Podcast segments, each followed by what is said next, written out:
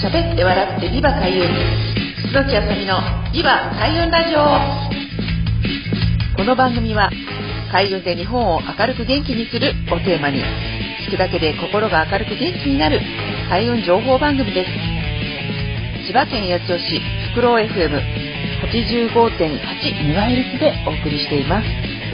パーソナリティは私、開運ナビゲーターの楠木あさみがお送りします。どうぞよろしくお願いいたします。皆さんこんにちは。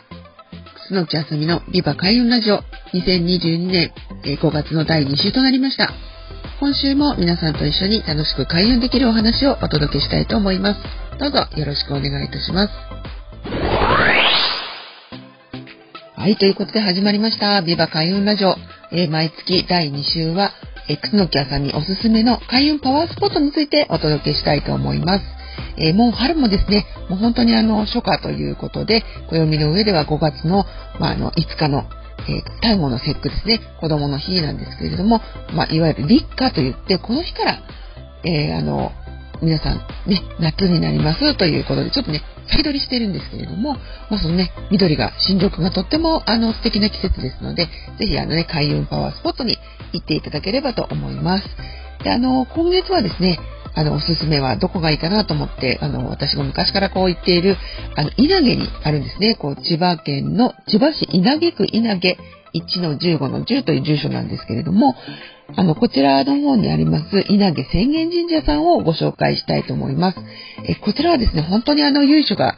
あの、昔からありまして、実は前回、前々回ですね、あの、お伝えした、え、ケミ川神社に距離がちょっとも近いんです。この国道14号線というふうに、あの、千葉の、あの、主要道路であるんですけれども、そこって昔はそこ海岸線だったんですね。ですので、この海岸段丘という、まあ、本当にあの、ね、タモリさんのこう番組ではないんですけれども、まあ、その神社の浜辺のね、キワキワがやっぱりそういうふうに盛り上がってるところのお山のところにあるのが、まあ、この、あの、浅間神社だったり、えー、慶見川神社だったりしますので、昔はそこからですね、まあ、海があの、一望できたっていう、すごい遠浅の、まあ、海岸だったということで、まあ、少し昔からその稲毛っていう場所の、あの、浅間神社はすごく有名な神社で、えー、とてもですね、大道3年っていうね、西暦808年っていう本当に昔から、ね、あのー、まあ、あの、由緒正しい、え神社の一つです。ここはね、本当に子供の神様というかですね、あの、毎年7月にですね、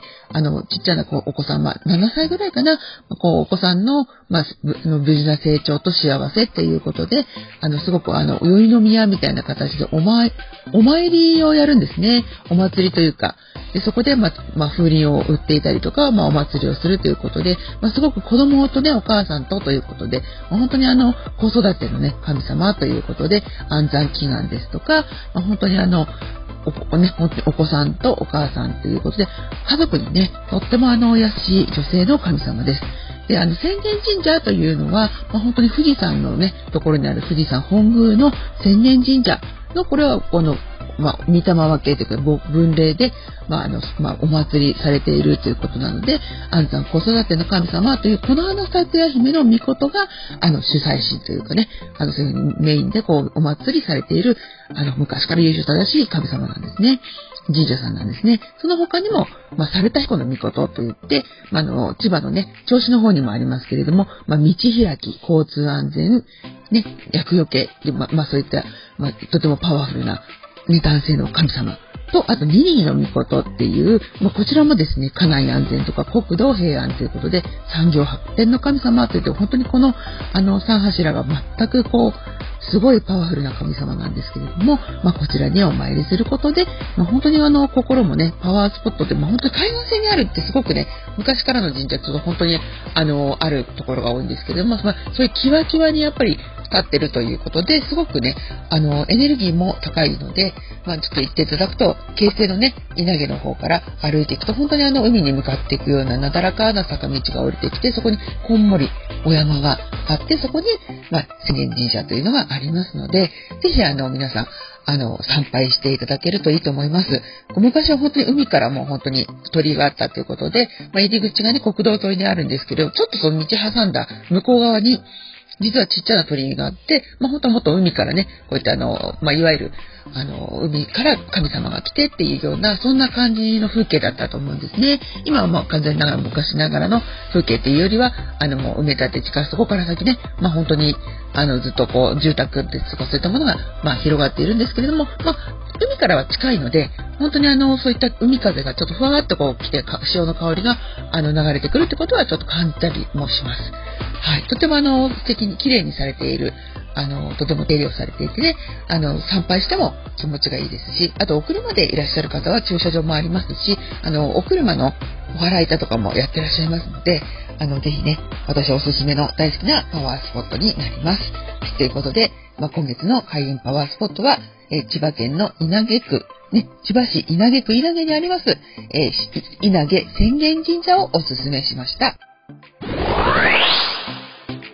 はい、ということで、え前半は、え千葉市稲毛にあります稲毛浅間神社についてお伝えしましたけれども、後半はですね、そのとこからの神社から、まあ、千葉寄りにちょっと10分ぐらい歩いて行ったところにある千葉市民ギャラリーというところをご紹介したいと思います。これ実はですね、まあ、市民のギャラリーということで絵を展示されていたりとか、まあ、いろいろなね、あの、展示をされている場所でもあるんですけれども、こちらそのギャラリーの隣にですね、旧神谷田園稲毛別荘ということで、あの、神谷バーって浅草にあると思うんですけれども、その、あの、まあ、創業者というか、そのオーナーであった神谷伝兵衛さんというの方の、あの、別荘が、あの、あるんですね。まあ、時代的には本当にあの、本当、あの、大正ロマンといいますか、まあ、和洋折衷の、とってもあの、素敵な洋館なんですけれども、まあ、そのスケーレをですね、千葉市の方で、あの、保存して、あの、公開を、あの、一般の方にもしているということで、とってもですね、あの、洋間ですとか、1階は、まあ、本当に洒落た、あの、デザインの、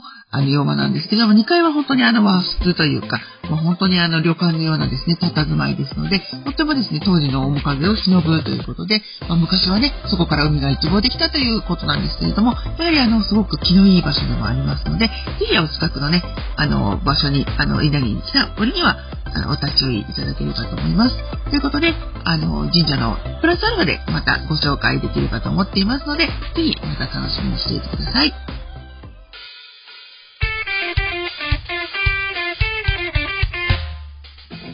喋って笑ってビバ開運。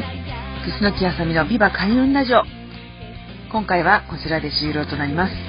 お聴きいただきありがとうございました。開運ナビゲーター楠木あさみの開運情報やイベント日時は、ホームページや Facebook、Instagram、アメブロなど各種 SNS などでお知らせしています。ぜひチェックしてみてくださいね。最後にご紹介する曲は、私の、えー、住んでます桜市にもあります。自然豊かな環境で地域の特色を生かし、子どもたちの個性を育てる全国の小規模特任校地方の小中学校を応援する学校応援プロジェクトというのを立ち上げています。ここで、えー、と曲を作ったんですね。えー、おいでよ僕の小学校という曲です。えー、四本翔さんに作曲していただき、えー、私、楠木康美が作詞をしました。ぜひ聴きながらお別れしたいと思います。それではまた来週、リバ開運ラジオをよろしくお願いいたします。